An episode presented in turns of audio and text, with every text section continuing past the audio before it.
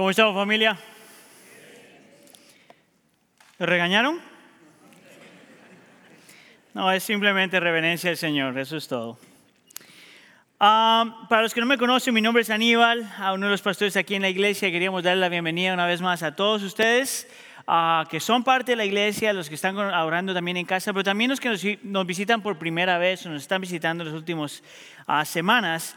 Si usted no conoce quiénes somos como la iglesia, permítame darle como un resumen de quiénes somos o por lo menos quién deseamos ser. Nosotros somos una familia Ah, que desea que los que vienen a la iglesia sean gente que han sido, que eh, nosotros existimos para recibir a todos aquellos que están agotados y necesitan descansar, han fallado y desean el perdón o han pecado y necesitan un salvador. Si ese es usted de alguna forma, esta es su iglesia. No necesita buscar otra, esta es su iglesia. Pero por otro lado, si usted no está agotado y no necesita descansar, y si usted nunca ha fallado y no necesita perdón, o si usted nunca ha pecado y no necesita Salvador, esta también es su iglesia. Porque a nosotros nos interesa que la palabra le hable y a lo mejor lo convenza de que está mal. Amén. Son los que estamos cansados y agotados, bienvenidos a la iglesia del pueblo. Y los que no estamos agotados ni cansados ni nada demás, también bienvenidos a la iglesia del pueblo. En las últimas semanas hemos estado bueno, ya meses, hemos estado mirando el Evangelio de Mateo y estamos casi, casi llegando a la mitad del Evangelio, que cómo vuela el tiempo, ¿verdad? Entonces, si usted tiene su, cuadernito de notas, está mirando que ya casi, casi estamos llegando a la mitad de, donde, de, toda la historia del Evangelio de Mateo. Y en las últimas semanas en específico hemos hablado diferentes temas súper importantes, por lo menos desde una perspectiva cristiana. Alguien me dijo, después del segundo sermón eh, en la mañana en inglés, alguien me dijo, que justo antes de venir a la iglesia, esta persona que es parte de nuestro equipo aquí dice ah, que él ha sentido como que yo he estado trayendo cosas como medio controversiales a, la iglesia. Y entonces yo digo, yo solo estoy ah, explicando lo que el texto dice. Lo interesante es que el tema que vamos a hablar hoy, ese sí es bien controversial. Pero no porque yo quiero ser controversial, porque la gente que le encanta la controversia es like, uh, controversia. No, no, no, mire, mi trabajo aquí, el trabajo de los predicadores y de los pastores es simplemente exponer lo que nosotros entendemos el texto dice. Pero el tema de hoy sí es un poquito controversial. Y habla de lo que es el ser perdonados. Pero la razón por la que digo que eso es controversial es por la forma en que voy a presentar el texto. Voy a tratar de responder la pregunta si Dios realmente perdona todos los pecados. La pregunta es, ¿perdona Dios todos los pecados? Y te voy a dar tres respuestas. Yo voy a decir que Dios sí perdona todos los pecados. Voy a decir que Dios no perdona todos los pecados. Y de ahí te voy a decir por qué Dios sí perdona todos los pecados y no perdona todos los pecados. Es el número tres. Entonces, esto se va a poner súper interesante. ¿Está bien? No se asuste, espérese hasta el final. Hágame un favor, mira a la persona que está al lado suyo y hágale la pregunta, ¿crees tú que Dios perdona todos los pecados? Ok, ¿listos? Agárrese pues. Vamos con el primer punto. Dios sí perdona todos los pecados. Si usted mira el texto, ah, hay un grupo de gente que ha escuchado lo que el Señor Jesús está haciendo, ¿verdad? Y he escuchado todo como el Señor obra y transforma y hace todas estas cosas. y le traen un hombre que está enfermo, que está posesionado por, por Satanás, por decirlo de alguna forma, está endemoniado y por esa razón está ciego y mudo. Mire conmigo el versículo 22. Dice, entonces trajeron a Jesús un endemoniado ciego y mudo y lo sanó. Versículo 23. Todas las multitudes estaban asombradas y decían, ¿acaso no es este el hijo de David? Ahora, esa última pregunta es importante porque esta gente tenía cierto entendimiento que en, el Antiguo Testamento se había prometido que el hijo de David iba a venir, uno que vendría siendo al mismo tiempo rey y Mesías. El problema con esta gente, cuando está mirando al Señor Jesús, es que esa imagen que tenían de rey y Mesías, hasta cierto punto, está un poquito como dañada porque en su mente ellos esperaban un rey, un Mesías que vendría a ser una persona obviamente con mucho poder, pero hasta cierto punto una persona como agresiva, una persona que vendría a subyugar o a rendir a la gente a, la fuerza. Un, rey o un Mesías que vendría a elevar su pueblo y a destruir los enemigos. Eso es lo que ellos esperaban. Pero se encuentran con el Señor Jesús, que es una persona que sí es poderosa, pero que no utiliza la fuerza para traer a la gente a Él. Que sí hace cosas y dice cosas que nadie más ha dicho y hace cosas que nadie más ha hecho, que solo Dios podría hacer, pero que a la misma vez es gentil y humilde. Entonces, obviamente, la gente está mirando esto y está diciendo, espérate un segundo, parece como que este es el hombre, pero no es el hombre. Y es por eso que la gente, el, texto dice que la gente estaba asombrada. Ahora, la palabra asombrada en el texto se puede traducir en realidad de dos formas. Una, o estaba como asombrada de wow, o asombrada de, mm, espérame, ¿qué es eso? Una asombrada de asombro o asombrada de confusión. A mí me parece que cuando ellos están viendo lo que el Señor Jesús está haciendo, ellos están asombrados de confusión. Porque el Jesús que ellos están viendo no va de la mano al Jesús que ellos querían. Que de por sí me parece bien interesante porque cuando usted y yo luchamos con nuestra imagen de quien Dios es y nuestra imagen de quien Jesús es, es precisamente porque hacemos lo mismo. Es porque pensamos que el Dios de la Biblia tiene que ajustarse al Dios que nosotros queremos. O al Dios de la Biblia pensamos que tiene que ser como al Dios que nosotros queremos. Y cuando viene alguien como Jesús y te muestra lo que Dios es, cómo es Dios, y no va de acuerdo a lo que tú querías, como que crea cierta confusión en nuestro corazón. ¿Sabes cómo yo sé que nosotros luchamos con eso? Y esto lo utilicé la semana pasada también. Es porque de ahí es donde viene la pregunta, ¿por qué? ¿Por qué Dios hace eso? ¿O por qué Dios permite eso? Que es una, una pregunta válida si eres un ser humano. Y como creyente es una pregunta válida, pero tienes que hacerte la pregunta, ¿por qué, ¿por qué yo hago esa pregunta? Entre este grupo que estaba confundido, se encuentran los fariseos. ¿Se acuerdan de los fariseos? Hasta este punto los fariseos han aparecido un montón de veces en la narrativa del Evangelio de Mateo.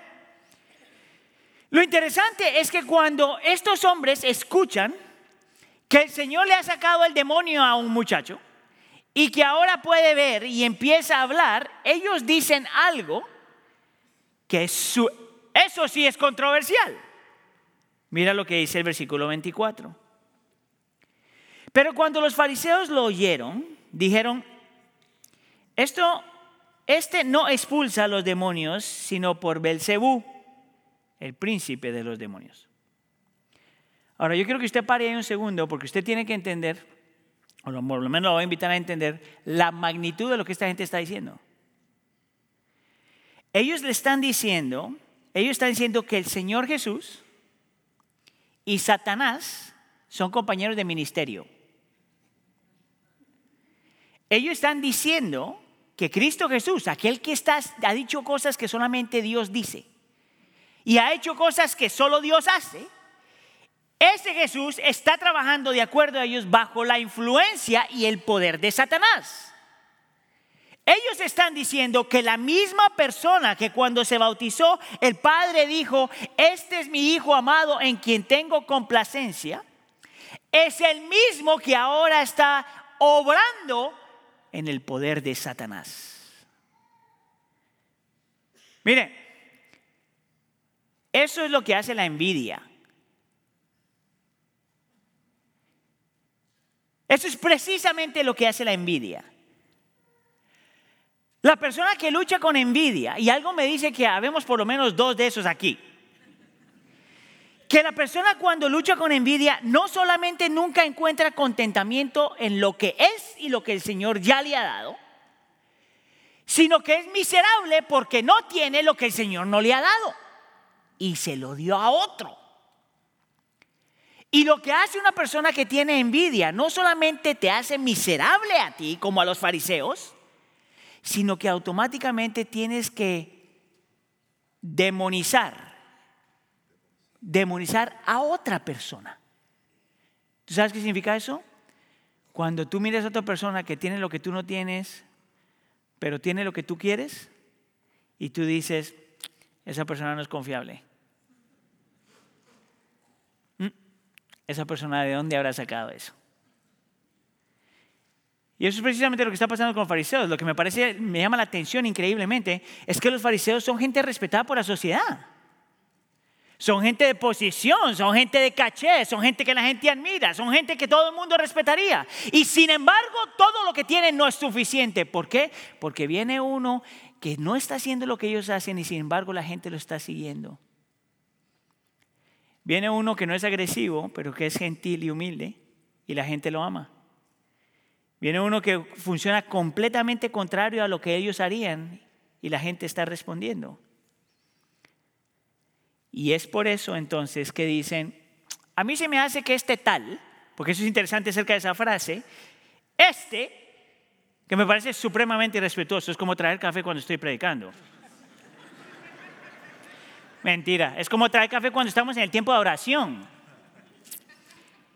Este está sacando demonios por el poder de Satanás. Déjeme hacerle la pregunta entonces. ¿No le parece que ese es un mega pecadote? Es más, vamos a hacer una, encuesta. ¿Cuántos de ustedes piensan que ese es un pecadote lo que está haciendo esta gente? Levanten la mano. Ok, ¿cuántos de ustedes piensan que es un pecadito? Levanten la mano. eso es grave. ¿Tú sabes lo que significa atribuirle al Hijo de Dios, Dios en la segunda persona, la segunda persona de la Trinidad, Cristo, atribuirle algo que Él está haciendo a Satanás? Déjeme hacerle la pregunta, otra pregunta entonces. ¿No le parece a usted que ese pecado como que no se podría perdonar? Honestamente, no levante la mano porque el otro lo está mirando, pero hágase la pregunta. Ahora, es bien interesante porque tú tienes que mirar el orden del texto. Y esto que está pasando pasa en el versículo 24, al principio. Lo interesante es que el Señor Jesús sigue la narrativa y en la parte de abajo va a decir algo que nos ayuda a responder esa pregunta. Mira lo que dice al principio del versículo 31.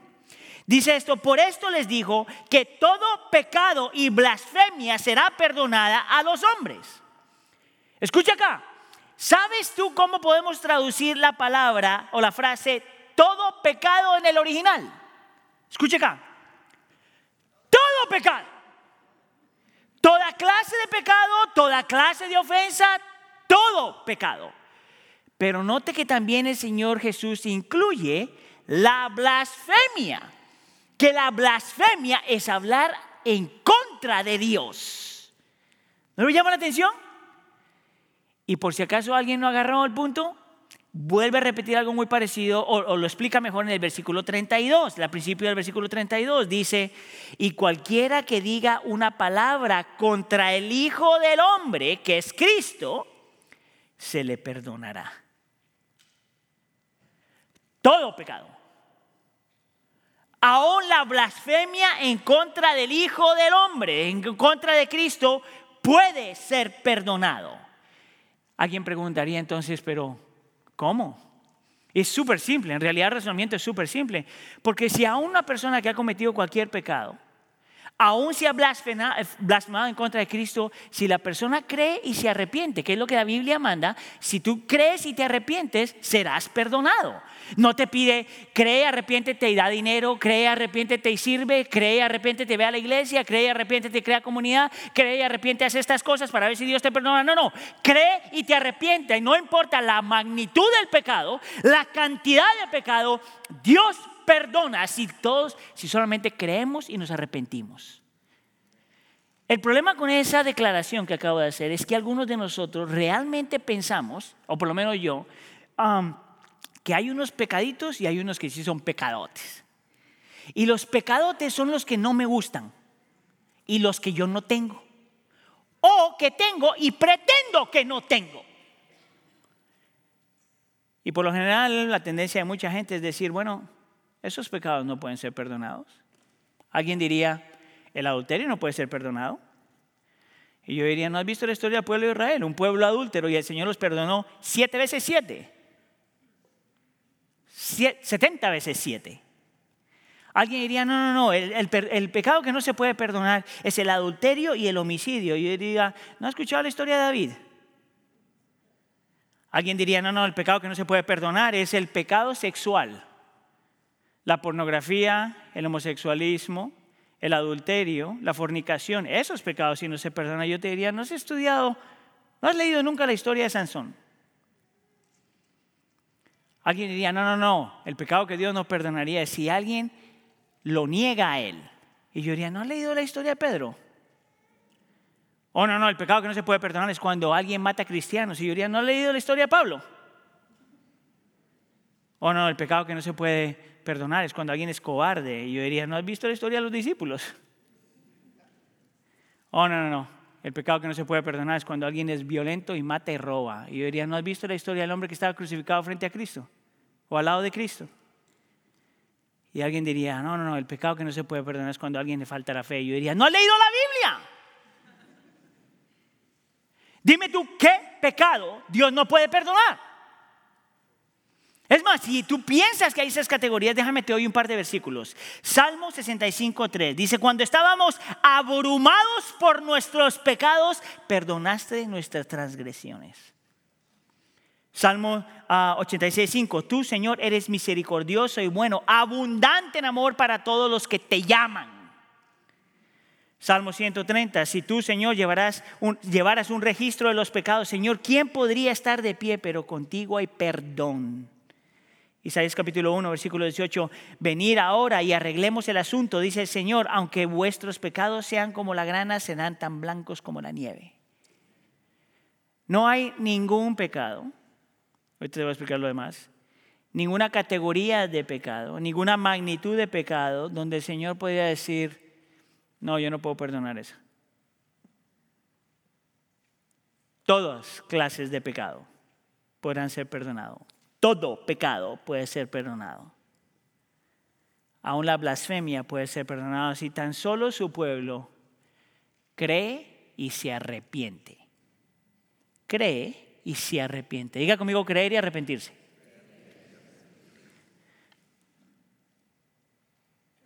Pero pues yo no puedo parar ahí. Sería bonito que paráramos ahí. Pero no podemos parar ahí porque hay un pecado que ni siquiera Dios puede perdonar. Y ahí es cuando alguien diría, oh, Aníbal se va a poner controversial. Y yo diría, no, vamos a ver lo que la escritura dice. Punto número dos. Perdona a Dios todos los pecados. Mire, 99 punto 99, 99, 99, 99, 99, 99, 999, 999, 999, 999, 999 de los pecados Él perdona, excepto uno. Mira lo que dice el versículo 31. Por eso les digo que todo pecado y blasfemia será perdonada a los hombres, pero la blasfemia contra el Espíritu no será perdonada. Algo similar dice en el versículo 32. Y cualquiera que diga una palabra contra el Hijo del Hombre le será perdonada o, se le perdonará. Pero al que hable contra el Espíritu Santo no se le perdonará ni en este siglo ni en el venidero. Y esto es lo que alguna gente llamaría el pecado imperdonable. Ahora yo tengo que prepararlo porque yo sé con, con la gente con la que estoy hablando.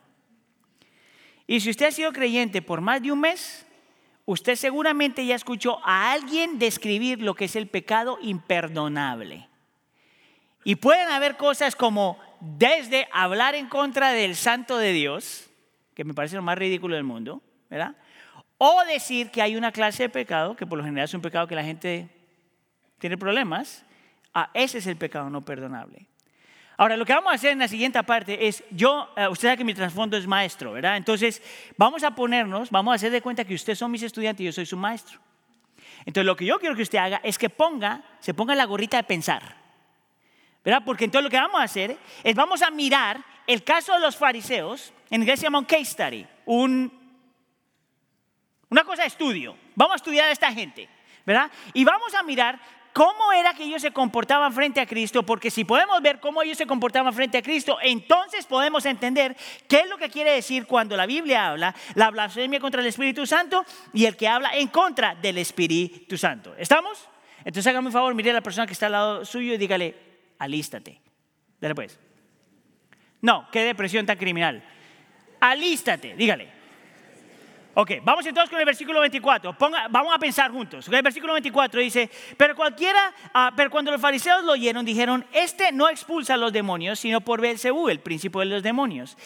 El término um, Belcebú, en realidad, eso es lo que significa, el príncipe de los demonios, el demonio más grande, Satanás. Lo que quiero que tú veas es cómo el Señor responde a esta acusación. Yo te digo como yo respondería, pero como yo todavía soy pecador, vamos a mirar cómo Cristo respondería. Porque al estar respondiéndole, Señor Jesús, yo quiero que tú veas que el mismo Cristo que vimos antes, que es gentil y humilde, es el mismo Cristo que está hablando con los fariseos aquí. Porque es interesante que cuando leemos la Biblia con nuestros propios lentes, nosotros asumimos que Cristo está siendo grosero o, confrontando fuertemente o haciendo una cosa así. Pero tú no puedes divorciar el carácter de Cristo de lo que ya escuchamos y aprendimos al Él está hablando con esta gente.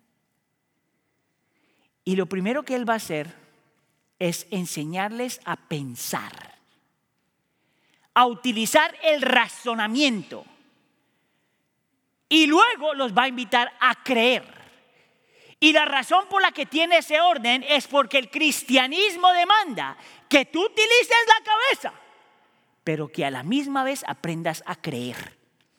Que el cristianismo dice que nosotros creemos por fe, pero no significa que no pensamos.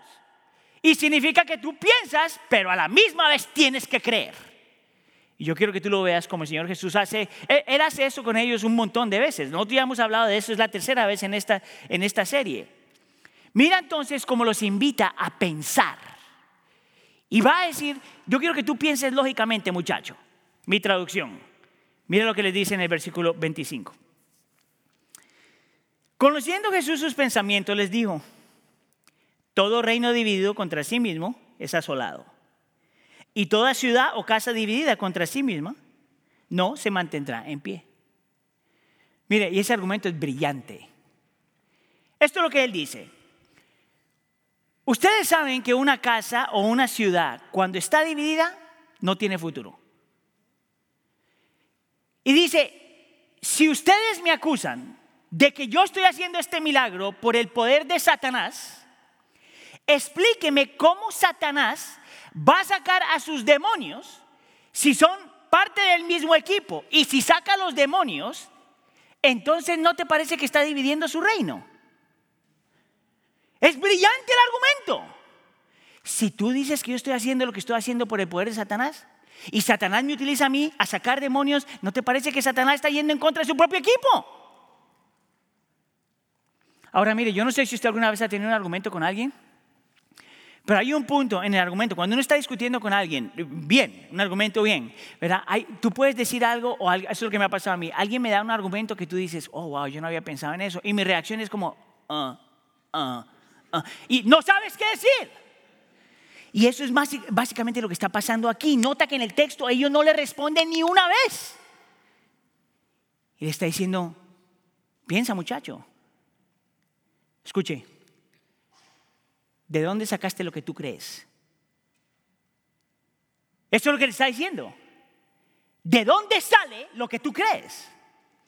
Mira, uno de los eruditos que estaba, que estaba leyendo para estudiar este texto decía, la Biblia dice que Satanás es malo, pero no dice que es tonto. ¿Cómo Satanás va a ir en contra de su propio reino? Ahora escuchen, él no para ahí. Los va a invitar a pensar y razonar una vez más. Y les da otro ejemplo en el versículo 27. Y dice, y si yo expulso los demonios por Belcebú, ¿por quién los expulsan los hijos de ustedes? Por tanto, ellos serán sus jueces. Ahora, esto si no lo encontramos en la escritura, tenemos que confiar un poquito en lo que uno de los historiadores judíos dijo. Ah, se llamaba Josephus en inglés, o José, José, Josefus en español, imagino um, Josefo. ya ah, él explica que en la historia del, judaísmo, una de las, de las, responsabilidades, por ponerlo de alguna forma, de los fariseos era precisamente sacar demonios. Entonces, si usted tenía un hijo que estaba endemoniado, Es como el equivalente que mucha gente hace, va y lo lleva a la iglesia para que los pastores le saquen el demonio. Es más o menos lo que está pasando ahí. Lo que la gente no sabe es que nosotros no tenemos poder para sacar demonios, pero el Espíritu Santo sí. Ese es otro punto. Vamos entonces aquí y llega, entonces ellos tienen esta práctica. Señor Jesús entonces está argumentando, le dice, muchacho, vamos a hablar un ratito. Porque tú me estás acusando que yo saco demonios por el poder de Satanás. Pero pues que yo sepa, tú también sacas demonios. Y si los demonios que tú sacas también salen, entonces, ¿por qué poder tú lo estás sacando? Que es un argumento brillante. Y la respuesta es igual. Callados. Jesús una vez más le está preguntando, ¿por qué tú crees lo que tú crees? ¿De dónde sale lo que tú crees? Piensa. ¿Sabes que yo estoy eh, convencido para ser cristiano en este mundo, en este momento? Tú tienes que saber por qué tú crees lo que tú crees. Ahora, nosotros vivimos en esta cultura que se, vaya, que se llama la, la cultura secular, donde una de las características de la cultura secular es que todos pensamos que nosotros somos objetivos en nuestra forma de pensar. ¿Sabes qué significa eso? Que tú crees, que tú sabes que lo que tú crees es verdad y alguien te pregunta, ¿por qué? Y tú dices, know. Que hasta en inglés te la echas. Don't know. Porque es verdad. E, esa es la característica principal de lo que significa vivir en una, en una época secular. Hay un hombre que se llama uh, Charles Taylor, escribió un libro que se llama The Secular Age o la, o la, o la era del secularismo. Y él argumenta que una de las evidencias, unas cosas más claras en este tiempo es que todo el mundo piensa que nosotros miramos las cosas objetivamente. Y él dice, lo que la gente no se da cuenta es que todo lo que nosotros creemos ha sido influenciado o por nuestro trasfondo, o por nuestra historia, o por los valores que la familia nos ha dado, o por el contexto donde nosotros vivimos. Miren, ¿nos ponemos personal un poquito? Amén. Gracias. Escuche, ¿usted sabe cuando alguna vez una minoría ha dicho, todos los blancos son iguales? O cuando la mayoría dice, todos los latinos son iguales. Mire, aquí habemos como 500 y yo le aseguro que no somos iguales. Pero tú sabes de dónde hace eso? Porque alguien dijo que todo el mundo son iguales. ¿No es eso verdad lo que pasa en una relación? Vamos a decir una persona que tuvo una relación terrible aquí con alguien y a lo mejor la persona fue lastimada. Vamos a decir fue una dama que fue lastimada por un hombre. La dama entra a otra relación y luego tiene un problema con este hombre y la mujer le dice, tú eres igual que todos los hombres. ¿Cuáles todos? Porque yo no soy así. Y lo mismo que un hombre le podría decir a una mujer, o oh, tú te portas así porque todas quieren ser como mi mamá. a lo mejor tu mamá estaba mal. Pero que todas las mujeres son como tu mamá, ¿no te parece un poquito exagerada la conclusión? ¿Sabías tú que todos nos acercamos a la Biblia ya con un grupo de creencias que influencian cómo tú lees e interpretas la Biblia? El problema es cuando pensamos que no tenemos eso. El problema es cuando no le podemos pedir al Espíritu Santo que nos ayude a ver lo que está ahí. En vez de tratar de maquinar algo que se ajuste a lo que nosotros ya hemos decidido creer. Eso es exactamente lo que el Señor Jesús está haciendo con esta gente. Les está diciendo, ¿por qué creen lo que ustedes creen? Piensen y razonen. Sus argumentos no son válidos. ¿Por qué creen lo que ustedes creen? Ahora, si tú piensas que el Señor Jesús está siendo súper agresivo con ellos, tú tienes que mirar la gracia detrás de ese argumento. El hecho de que el Señor Jesús está teniendo este argumento con esta gente es porque está extendiendo gracia, porque quiere que crean y se arrepientan. Si el Señor Jesús no quisiera que crean y se arrepientan, no tendría ese argumento. Lo interesante es que no solamente va a apelar a la parte de pensar y razonar, sino que les va a invitar a tomar un paso de fe. Porque tú nunca vas a tener todas las respuestas que tú quieres. Te va a tocar tomar un paso de fe. El cristianismo es fe con razonamiento, pero necesita y requiere fe. ¿Sabes de dónde sale eso? Versículo 28. Pero si yo expulso los demonios por el Espíritu de Dios, entonces el reino de Dios ha llegado a ustedes. Mira lo que dice. Yo ya les di el argumento que no puede ser que yo esté sacando las cosas por el, eh, demonios por en el nombre de Satanás. Entonces, si yo no estoy sacando demonios por Satanás, entonces quiere decir que estoy sacando demonios, por decirlo de alguna forma, en el poder del Espíritu Santo. Y si estoy sacando demonios por el poder del Espíritu Santo, entonces el reino de Dios ya llegó. El Mesías que tú estás esperando ya llegó. El rey que tú estás esperando ya llegó. Lo que tú estás buscando ya está aquí. Cree. Y arrepiéntete. Cree. Y arrepiéntete. Y por si acaso no entendieron eso, les da otro argumento en el versículo 29 ¿O cómo puede alguien entrar en la casa de un hombre fuerte y, saquear sus bienes si primero no lo ata y entonces saqueará su casa? Y nota lo que Cristo Jesús dice. Él reconoce que Satanás es fuerte.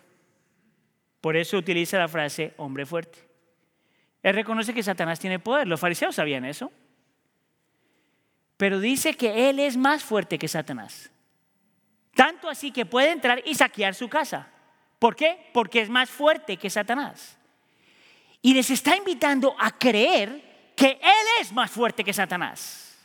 Una vez más, que Él es el profeta, eh, el Mesías prometido por los profetas en el Antiguo Testamento, que era el hijo del rey David, que era el rey, el rey de reyes y señor de señores. Y les dice, cree.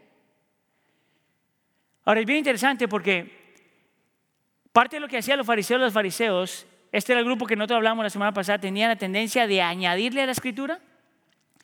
Pero hasta cierto punto, vamos a decir, podría haber alguien que dice, bueno, a mí como que este Jesús me llama la atención, déjame, voy a agarrar esto del Señor Jesús y de ahí le voy a meter mi propia cosa. Y por si acaso, por si acaso, el Señor les dice esto, versículo 30.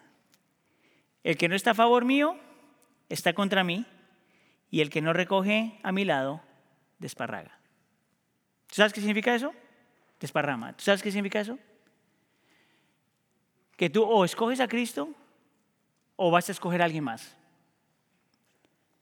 O que tú vas a confiar en Cristo o vas a confiar en alguien más. O tú descansas en Cristo o vas a descansar en algo más. Que nadie tiene la capacidad de confiar y creer en Cristo y confiar y creer en otras cosas más. Cristo es radical frente a su argumento. O soy yo o no soy yo. Cree. Y esta gente no podía. Y esta gente no quiso. Y he ahí lo que es el pecado imperdonable. Cuando tienes toda la evidencia puesta enfrente a ti. Y que el Espíritu Santo está glorificando a Cristo en tu mente, elevando a Cristo en tu mente. Y que está hablando a tu conciencia. Y que te está haciendo sentir que necesitas un Salvador. Y te muestra la magnitud, la divinidad, el poder, la majestad de Cristo. Y que tú dices, no thanks. Ese es el único pecado que Dios no puede perdonar. Porque si Dios perdona ese pecado, está yendo en contra de, de lo mismo que Él ha establecido. El alma que pecare morirá. Y el que peca necesita arrepentirse. Si Dios perdona ese pecado, está yendo en contra de lo que Él ya dijo. Su santidad se compromete. Su justicia se compromete. Lo que ha dicho desde la eternidad se compromete. Por lo tanto, el pecado que Dios no puede perdonar es cuando alguien conscientemente rechaza la obra del Espíritu Santo para creer y arrepentirse. Mire, esta semana estaba leyendo acerca de un filósofo que se llama Thomas uh, Nagel. Uh, él vive en Nueva York y eh, eh, escribe mucho acerca, él es ateo y escribe mucho acerca de este tema. Y él dice esto que me pareció súper honesto el hombre, pero me dio eh, tristeza al escuchar. Él dice, no es solo que no creo en Dios y naturalmente espero tener la razón, eh, naturalmente espero tener razón acerca de mi creencia. Pero dice, no es solamente que no creo en Dios, pero que estoy esperando que no haya un Dios. Y no quiero que haya un Dios, porque no quiero un universo así. ¿Puede Dios perdonar a un hombre de estos? No porque no puede creer. Y si lo perdona, Dios deja de ser santo. Porque va en contra de lo que él ya ha dicho. Es por eso, mis hermanos, que yo encuentro tan significativo que el Señor ha hecho hasta lo imposible para traerte a Él. Yo lo encuentro tan significativo que aunque nosotros estamos muertos en nuestros delitos y pecados, por la obra de su Espíritu que nos apunta a Cristo, Él hace lo imposible para que tú puedas ver, creer y arrepentirte. Tanto así que Dios aún puede o permitir dolor o traer dolor con tal de que tú llegues y puedas creer y arrepentirte. Estaba hablando con una muchacha que ha luchado con ansiedad por mucho tiempo y decía, yo llegué al punto que yo entiendo por qué Dios es que no me ha quitado la ansiedad. Porque si Dios me hubiera quitado la ansiedad, yo me hubiera alejado de Él. ¿Tú sabes cuánto Dios te ama? Él va a hacer hasta lo imposible para traerte a Él. Él va a ayudarte a argumentar y a pensar, pero te va a invitar a creer. Y va a hacer hasta lo imposible, aun cuando incluya el dolor, para traerte a Él. Porque el único pecado que Él no puede perdonar es si la persona no quiere creer y arrepentirse. No puede. Simplemente no puede. Y yo sé que cuando alguien dice algo así como el que acabo de decir, alguien puede decir, bueno, Aníbal, yo todavía no, te, no he puesto mi fe en Cristo completamente, estoy como explorando la idea. ¿Crees tú que yo ya cometí el pecado imperdonable? Y yo te diría, no, todavía no. ¿Tú sabes cómo yo sé eso? Porque estás haciendo la pregunta. Porque la pregunta misma te muestra que Dios te está buscando. La pregunta misma te está diciendo el Señor, ven a mí, cree. Si tú ya hubieras cometido el pecado imperdonable, ni siquiera te importaría eso. Y algún creyente escucha esto y dice, Aníbal, ¿será que yo después de creyente puedo cometer un pecado imperdonable? Y yo te diría, no, jamás. Porque si tú has sido estampado con la presencia y la persona del Espíritu Santo, tú no lo puedes perder. El Espíritu Santo te estampa. Eh, eh, Dios te estampa con el Espíritu Santo. La Biblia dice que una vez que ha sido injertado no puede ser sacado. Por lo tanto, si usted es creyente, usted no puede vivir bajo el miedo o el temor de que va a perder a Dios es que Dios está contigo y la presencia de Dios mismo vive en ti por medio de tu Espíritu Santo. Por lo tanto, no hay forma de que tú puedas cometer el pecado imperdonable. Y alguien diría, bueno, ¿qué pasa si al pasar el tiempo yo me alejo del Señor y no me importan sus caminos? Y yo diría, nunca lo conociste en primer lugar. Porque nadie que ha saboreado la belleza, la magnitud, el poder, la magnificencia de nuestro Dios puede volver a otras cosas que son mucho menores que eso.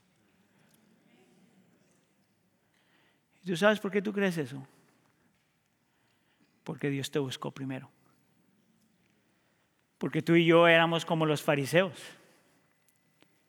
que no creíamos, que no creíamos y no queríamos creer y el Señor hizo su obra en ti y en mí. Amén. ¿Puede Dios perdonar todos los pecados? Sí. 99.99% de eso. ¿Puede Dios perdonar todos los pecados? No. Él no puede perdonar a alguien que no, que no cree y no se arrepiente. Y la tercera pregunta es ¿por qué?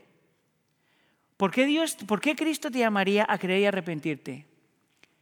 Mire, eso es algo que nosotros hablamos en esta iglesia un montón, pero la razón, hay dos razones primordiales. Número uno es por lo que es lo que le da más gloria a Él y número dos es porque si Él no te salva, tú te destruyes a ti mismo. Que si tú no te salvas, tú te destruyes a ti mismo. ¿Por qué digo eso? Porque tu corazón está tan dañado que si Él no interviene y te hace creer y te ayuda, y te ayuda a creer y te ayuda a arrepentirte, entonces tú te destruyes a ti mismo. Es por eso que el Señor Jesús le está diciendo esta clase de cosas a los fariseos y por eso es que al final del texto Él va a utilizar una metáfora para que ellos entiendan la necesidad que tienen de venir a Cristo. Mira conmigo en el versículo 36, 33. Y dice, o hagan ustedes, um, o hagan ustedes bueno el árbol y bueno su fruto, o hagan malo el árbol y malo su fruto, porque por el fruto se conoce el árbol. Él entonces está utilizando un ejemplo de un árbol. Y tú dices, si el árbol es bueno, va a dar buen fruto, pero si el árbol es malo, va a dar mal fruto. De ahí va a aplicar ese principio y lo va a traer a la humanidad. Y mira lo que dice el versículo 34. Porque de la abundancia del corazón abra la boca. Versículo 35. El hombre bueno de su buen tesoro saca buenas cosas y el hombre malo de su mal tesoro saca malas cosas. Mira lo que el Señor va a decir que si tú quieres saber cuál es el estado de tu corazón, mira lo que sale de tu boca, muchacho o muchacha. Si tú quieres saber que tú eres bueno o bueno, mira lo que sale de tu boca. Si quieres saber qué tan malo eres, mira lo que sale de tu boca. Porque no hay ninguna palabra que sale de la boca en que tú digas, ay, se me chispoteó. Todo lo que sale de la boca es un reflejo del corazón. Por lo tanto, cuando los fariseos le están diciendo al Señor Jesús que tú estás sacando demonios en el poder del demonio, eso es lo que hay en su corazón. Su corazón tan entenebrecido, tan triste, tan duro que no pueden ver y creer. Y el Señor Jesús dice, si tú quieres saber del estado de tu corazón, mira lo que tú dices. Y si tú puedes mirar lo que tú has dicho, entonces tú tienes que entender qué tan peligroso es eso. Versículo 36. Pero yo les digo que toda palabra vana que abren los hombres darán cuenta de ella en el día de juicio. Porque por tus palabras serás justificado y por tus palabras serás condenado. ¿No te da miedito ese versículo? Lo que tú has dicho es una evidencia de tu corazón. Y lo que está en tu corazón o te justifica o te condena. Déjame te una pregunta. No más, no más como para. No más para ver qué sientes. ¿Cuántas veces tú has utilizado tus palabras no para edificar, sino para causar dolor? ¿Cuántas veces tú has utilizado tus palabras no para bendecir, sino para lastimar. ¿Cuántas veces tú has utilizado tus palabras no para elevar la reputación de alguien, pero para dañar la reputación de alguien? ¿Cuántas veces tú has utilizado tus palabras no para elevar a alguien, pero para hundir a alguien? ¿Cuántas veces has utilizado tus palabras no para mostrar gratitud, pero ingratitud? Y hazte la pregunta. Entonces, ¿yo qué me merezco? Porque es un reflejo de tu corazón. Si yo paro la prédica ahí, todos terminamos condenados. Porque yo creo que lo que ha salido de mi boca hasta ahorita me ha ido bien. Pero lo que posiblemente puede salir después refleja lo que está en mi corazón. Es por eso que tú no puedes parar donde el texto para. Porque el Señor Jesús los está invitando. Les está diciendo, miren la realidad de su corazón. Crean en mí y arrepiéntanse. Vengan a mí, crean en la realidad de su corazón. Y el Señor puede decir eso porque luego más adelante Él sabría que tendría que ir a la cruz. ¿Sabes por qué? Porque hay otra cosa que el Señor no puede hacer. Él no puede perdonar pecados cuando la gente no se cree y arrepiente, pero tampoco puede perdonar pecados sin que alguien pague el precio de la culpa del pecado. ¿Tú sabes por qué? Hay varias razones, pero te voy a dar una. Si el Señor perdona el pecado, simplemente dice, perdonado, que te vaya bien. Pero nadie cumple la promesa, nadie cumple la ley. Entonces todos los demás que estamos viendo decir, ah, se le dio chance a mí también. Es por eso que alguien tenía que pagar el precio, alguien tenía que tomar la condenación porque él ya lo había dicho. Alguien tenía que tomar el lugar del condenado. Y por eso es que Cristo Jesús viene a la cruz del Calvario. Y es por eso que Cristo Jesús va a la cruz del Calvario. Y si tú quieres saber cuál era el corazón de Cristo cuando está en la cruz del Calvario, escucha sus palabras. Porque lo que Él dice en la cruz del Calvario es lo que te muestra su corazón hacia ti. ¿Te acuerdas tú cuando Cristo está en la cruz del Calvario lo que dice? Padre, perdónanos porque no saben lo que hacen. Esa es la palabra de nuestro, de nuestro Dios, de nuestro Rey, diciéndole al Padre, por favor, perdónalos. Cristo en la cruz del Calvario dice, hoy estarás conmigo en el paraíso. Esas son las palabras de nuestro Rey que dice, yo hoy te extiendo salvación. En la cruz del Calvario el Señor Jesús dice, ¿por qué, Padre mío, por qué me has abandonado? Dios mío, ¿por qué me has abandonado? Esas son las palabras de nuestro Rey y Señor, experimentando el abandono que tus palabras y mis palabras merecían. En la, cruz del, Calvario el Señor Jesús dice, tengo sed. Él mostrando, experimentando todo el sufrimiento que nosotros teníamos que recibir. En la cruz del Calvario Él dice, consumado es. Y son las palabras de tu rey que dice que Él ha triunfado sobre tu culpa, tu pecado, tu vergüenza, tu condenación y Satanás. ¿Tú sabes por qué Él hace eso? para que tú creas y te arrepientas.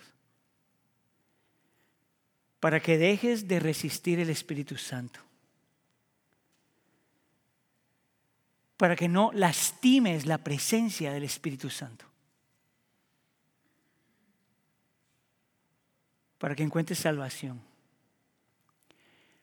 Y alguien diría, bueno, esas palabras son buenas para alguien que no conoce a Cristo todavía. Y yo te diría, sí, pero son también las palabras que tú necesitas escuchar aun si tú eres creyente. ¿Tú sabes por qué?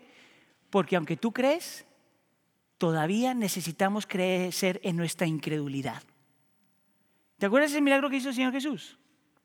La persona le dice, creo, ayuda a mi incredulidad. Esa es la vida de todo creyente.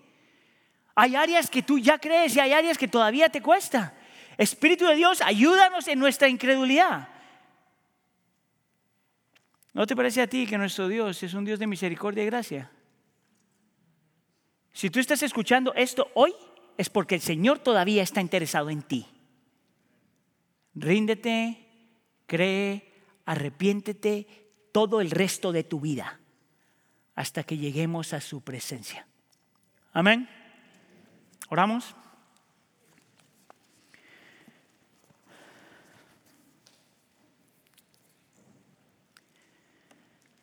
Señor, la realidad de que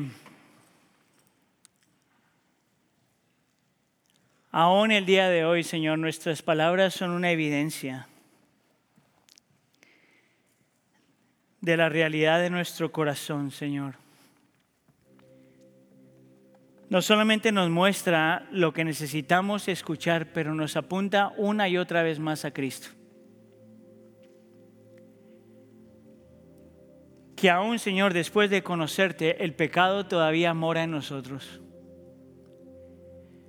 Y que si no fuera por Cristo, todos mereceríamos condenación. Señor, nosotros creemos ya, pero queremos creer más. Ayúdanos, Señor, por el poder de tu Espíritu Santo, a creer a arrepentirnos. Danos, Señor, el don de arrepentimiento vez tras vez. Señor, y si hay alguien aquí, Señor, que todavía no ha entendido que o estamos contigo o estamos contra ti, Señor, tráelos a ti. Porque el hecho de que están escuchando esto es porque todavía no han cometido el pecado imperdonable. Tráelos a ti, Señor, para que puedan saborear lo que significa vivir. Te lo pido por favor en nombre de tu Hijo Jesús. Y todos decimos.